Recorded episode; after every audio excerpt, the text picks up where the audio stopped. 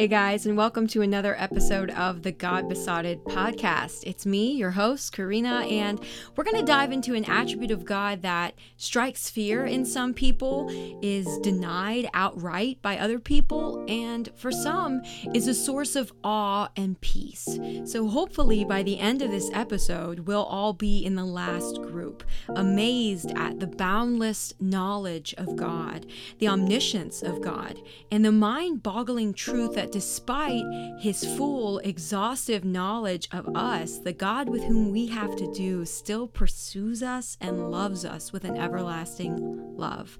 I think it's going to be a good time, so let's just get right into it.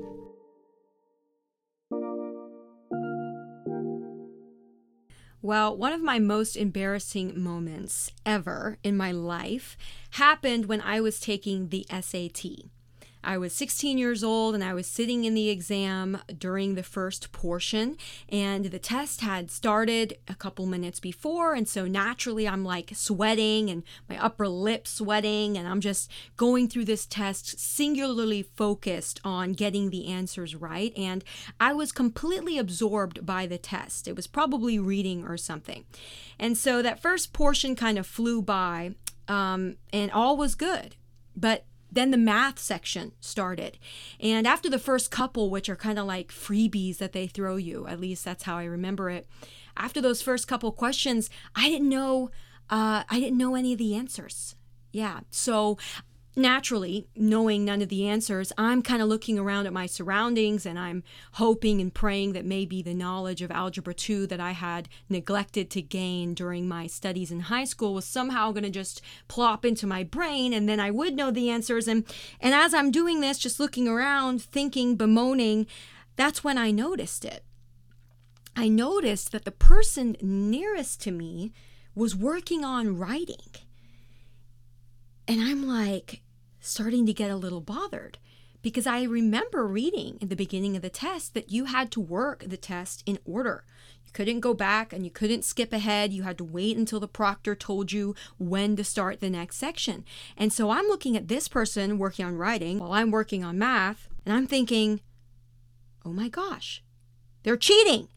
And because I'm the bastion of justice uh, that I am, uh, which is really just another way of saying I'm a huge tattletale, um, I got so frustrated that I decided I had to get the proctor's attention. I had to get to the bottom of this injustice. And so the proctor bless her heart, she had maybe already noticed me sort of squirming and staring and looking at this person very squinty eyed and um, very self righteously because when I got her attention, she was ready. She was ready. I she came over to the table and, and the desk and I said, uh, "Excuse me, have we all been given the same test?" And immediately, I mean like that, she smirks and she says, "No." so, oops. Um, if I'd had the knowledge beforehand that the tests were all different and that the people around me would be working on other sections while I was working on my sections, and of course, this actually this helps people not to cheat. Um, if I'd known that. I never would have made a fool of myself, and maybe my score on the math section of the SAT would have been higher. Who knows? Maybe. Probably not. But hindsight is 2020. And my point with telling you that very embarrassing story is that that's how we are because we're humans. Not that we're all tattletales, but we are all finite in knowledge. We lack necessary information at times. We're learning and we're discovering new things every day. But God, scripture tells us, God isn't like that.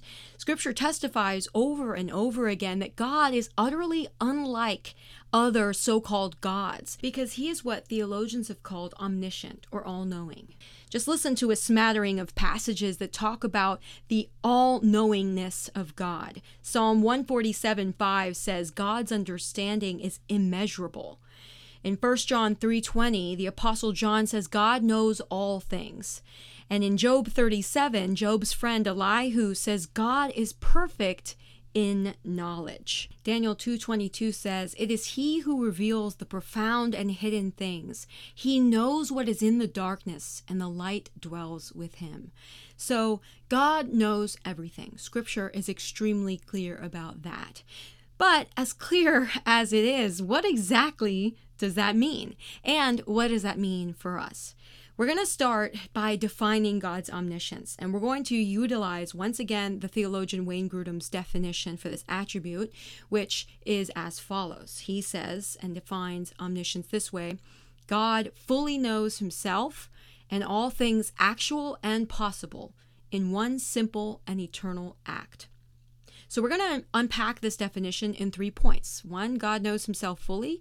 Two, God knows the past, present, and future. And three, God knows us fully. Starting with number one, God knows himself fully.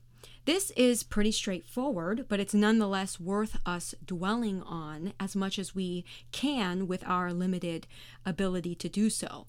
The point that God knows himself fully is really just to say that the only one who's capable of grasping infinite knowledge of an infinite God is God himself. Tozer, A.W. Tozer, says it very succinctly. He says, Only the infinite can know the infinite.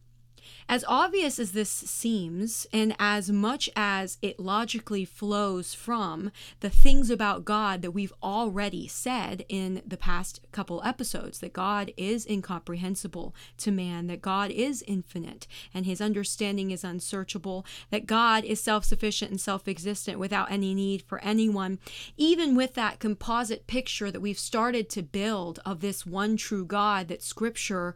Uh, scripture paints this picture of and scripture instructs us to worship, it's often that we don't speak about God as though we believe this is true. If you read certain systematic theologies, or you sit under certain sermons, or you're subjected to certain people's theological musings over dinner, you would think that they think they know all there is to know about God. And Tozer points this out repeatedly in The Knowledge of the Holy.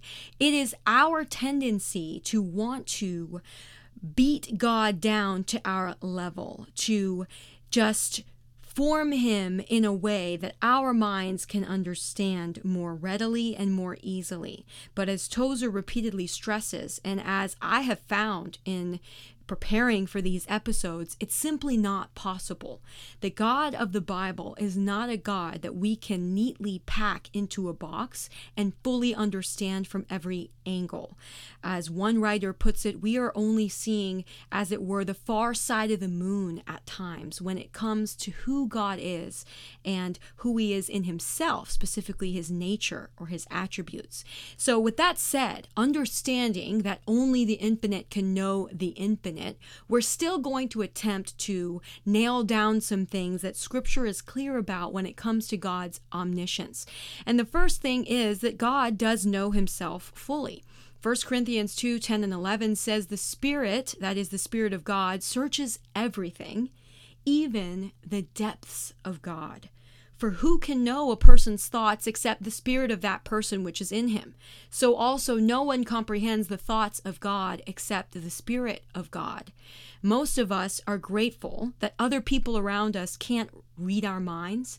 And some of us would express that if we had a choice about what our superpower would be, if we had one, we would choose reading minds. And why? Because it would be way more possible to know a person by understanding and hearing their thoughts. And so, what Paul is saying in 1 Corinthians 2 is that the only person who knows the thoughts of God, even to the very depths of God, is his own spirit, is God himself.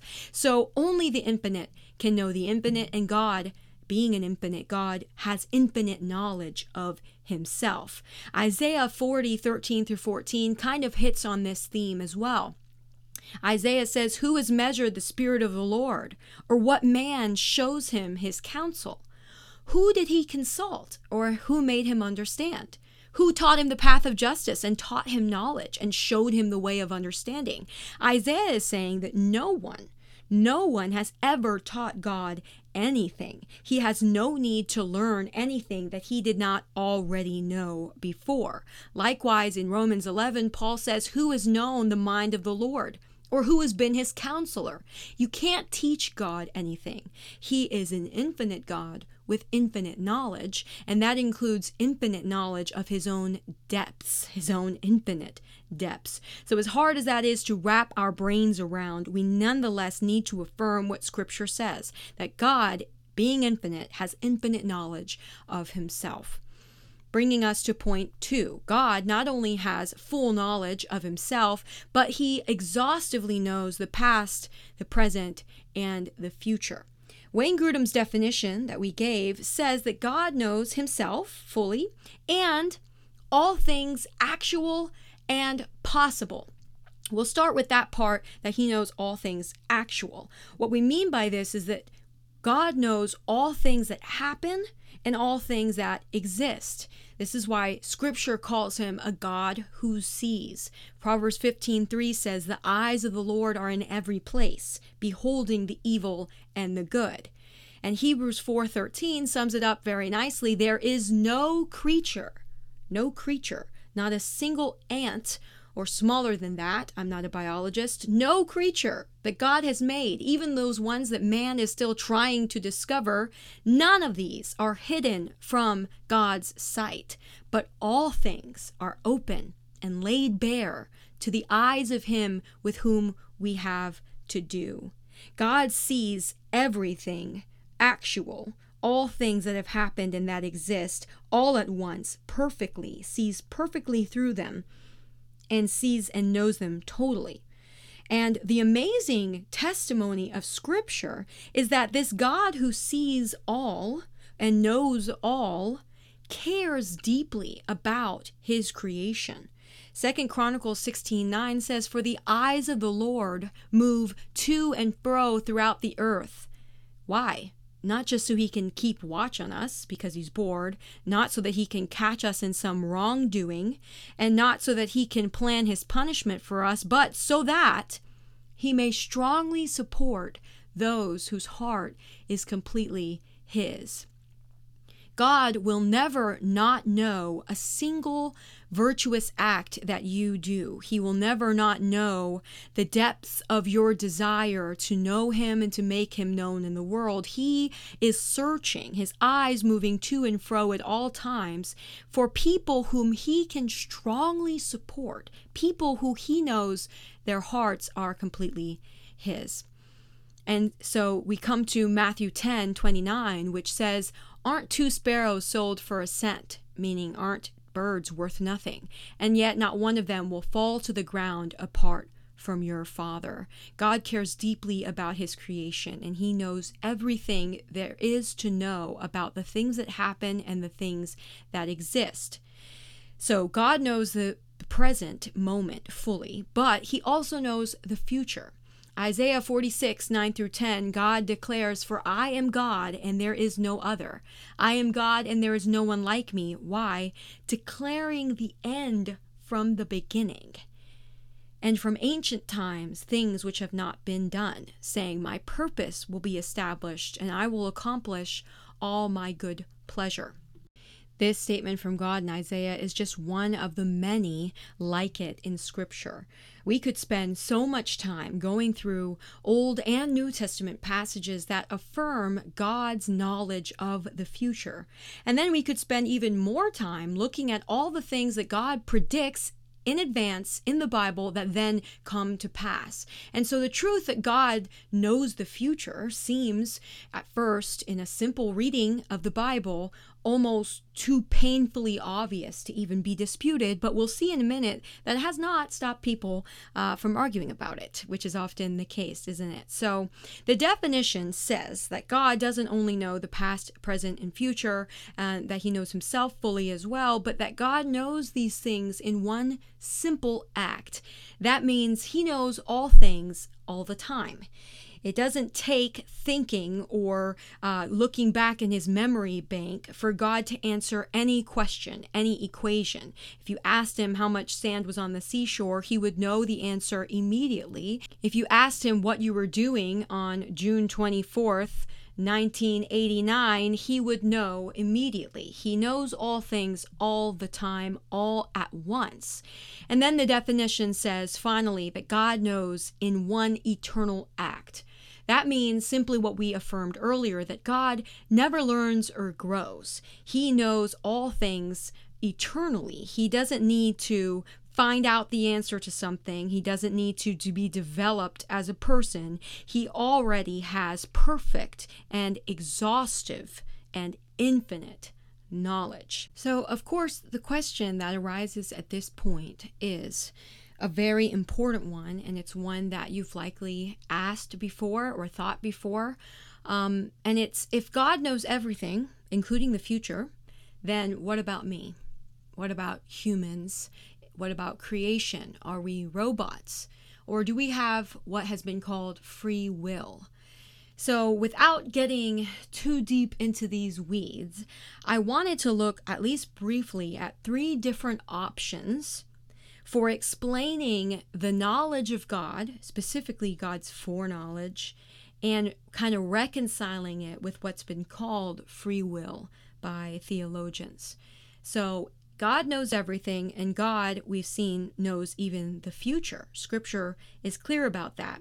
But what exactly does that mean? There have been different views posited throughout history. One of those views is that God doesn't know the future in its entirety. God does know certain things, but He doesn't know the future human choices that will be made. So, one guy named Richard Rice has said it this way God doesn't know the content of future free decisions. And this is because decisions aren't there to know until they occur. So, under his view, God is omniscient, he is all knowing, but this means that God only knows what is logically knowable, meaning what has already occurred. And this does not include human choices in the future. Now, you can probably already see what kind of problems would arise under this view, not the least of which is how did God guarantee the death and resurrection of Christ for the salvation of humankind if he couldn't determine at least some people's future choices. So that definition does not really align itself with scripture, especially not the scriptures that we've just read. So a second choice is that God knows future human choices, but he hasn't planned them. That is that foreknowledge is not the same thing as foreordination. So God knows the future free will choices that humans will make, but he is not the one that causes them or who makes them come about. But this view, even though it does try to reconcile free will and God's omniscience in a way that aligns a little bit more with Scripture, this view still doesn't tell us how exactly our actions as humans can be certain because they're known by God, the view says. How can our actions be certain if God Himself doesn't make them certain? Something is causing our actions to certainly happen. So, whether you choose to call that fate or some other word, under this view, the problem of how are we free and how does God know the future is not solved. Because if our actions are fixed, if they're guaranteed, or if they're certain, then we aren't free in the sense that our actions are undetermined by something or uncaused by someone. So, a third and final option that we'll talk about is called middle knowledge. This view, which is posited by William Lane Craig and others, says that God knows every possibility of what every person might do in any set of circumstances, and that people's responses are guaranteed so the future is fixed, but it's because God, who knows people exhaustively, he brings about just the right set of circumstances for people to make the choice that he wants to make certain. So, this view tries to give people a little bit more leeway in the sense that there are so many possibilities for our actions, but even under this view, God is still causing people's actions. And so the latter view, I do think, this last one, middle knowledge, comes the closest to the witness of Scripture, but it's not intellectually satisfying. And I think, in my opinion, it's because this is what is called a paradox. It's an apparent contradiction or dichotomy that Scripture presents us with. There is a tension in Scripture. That shows that humans are responsible for our actions and we are self determinate. We make things happen to ourselves, and yet God knows the future, plans the future, and is um, working in His providence in the world. And so, to make sense of this, Augustine has said that God's given us reasonable self determination. Reasonable meaning we really do think through our decisions. We really do have desires and we really do then make decisions.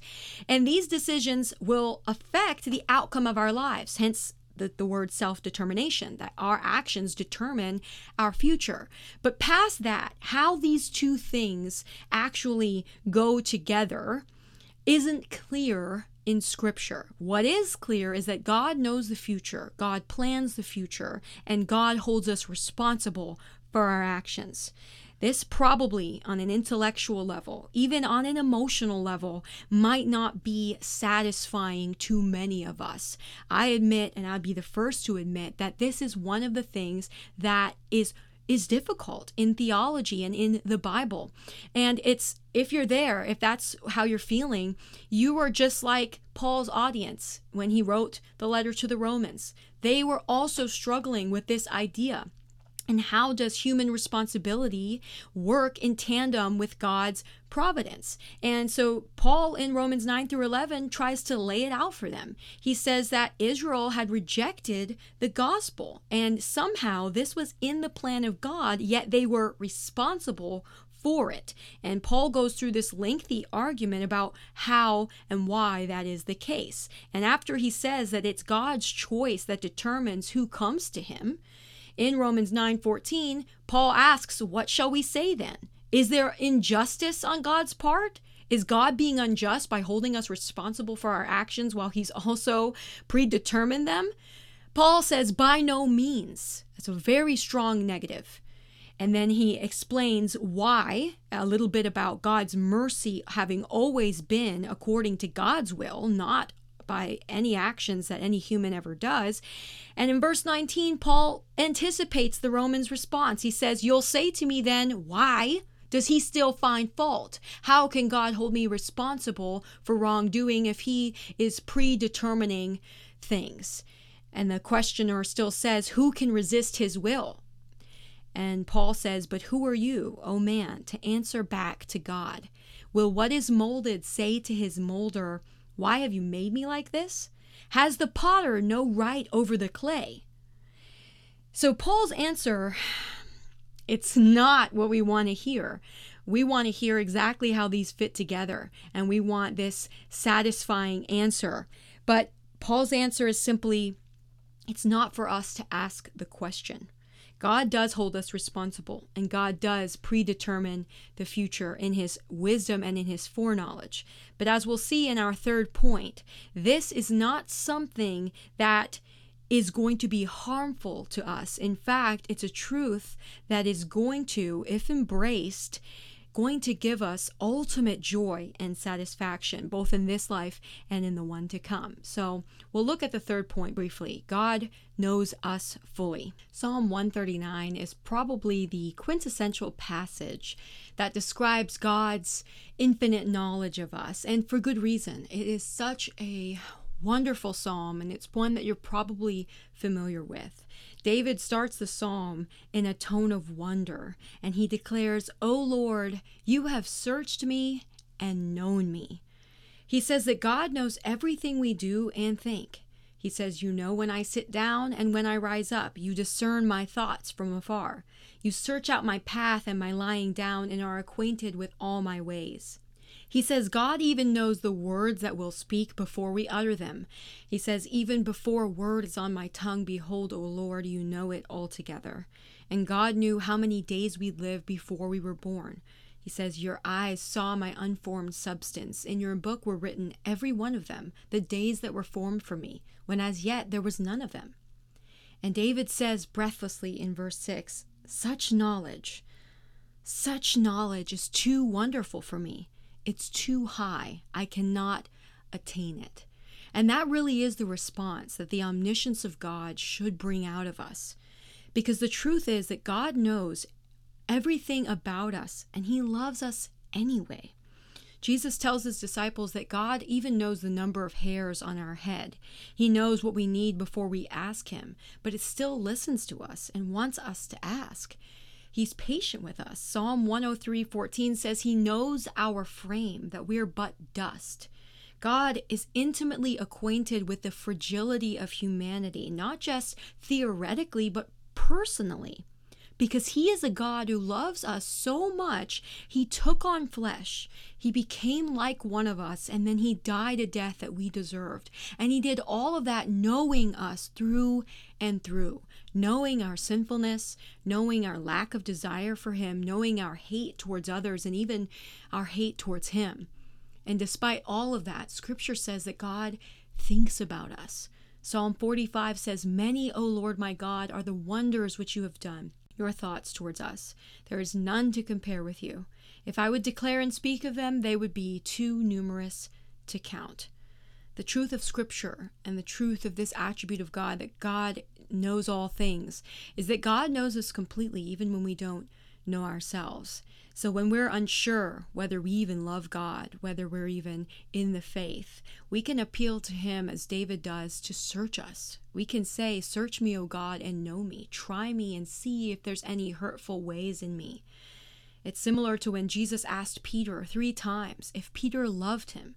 And Peter finally said, Lord, you know all things. You know that I love you. And in that same vein, the Apostle John says that when we doubt our salvation, when our hearts condemn us because we've fallen into sin again, or the enemy is trying to sift us like wheat, John says God is greater than our heart and he knows all things. He knows those who are his. So we'll conclude with a quote from A.W. Tozer, and it says, And to us who have fled for refuge, to lay hold upon the hope that is set before us in the gospel, how unutterably sweet is the knowledge that our Heavenly Father knows us completely. No talebearer can inform on us. No enemy can make an accusation stick. No forgotten skeleton can come tumbling out of some hidden closet to abash us and expose our past. No unsuspected weakness in our characters can come to light to turn God away from us, since He knew us utterly before we knew Him, and called us to Himself in the full knowledge of everything that was against us. Thanks for listening to this episode of God Besotted. I hope you're as encouraged as I am by the fact that God, who knows all the species in the universe yet undiscovered by man, who knows what lies in the depths of the ocean, even the God who has infinite knowledge of the infinite himself, that God has chosen to set his affection on you and on me. He has decided to step into human form, even though we're just dust to bring us to Himself. The God who knows all things is good and wise, and He knows joy can't be found apart from Him. And it's pleased Him to, to be glorified in the lives of you and me. So, what we do matters. The fact that you're alive and you're breathing right now matters because the God who knows everything has chosen you, called you, and made you His. He has a purpose for you, and He invites you to know Him, even though He's infinite in an intimate way. He knows every way you've messed up, and He still cares about you. So if you have a moment, it would bless me if you left a review of the podcast on Apple or if you rated it on Spotify and maybe shared it with a friend so that they can be encouraged by this episode as well. I'll talk to you guys next week.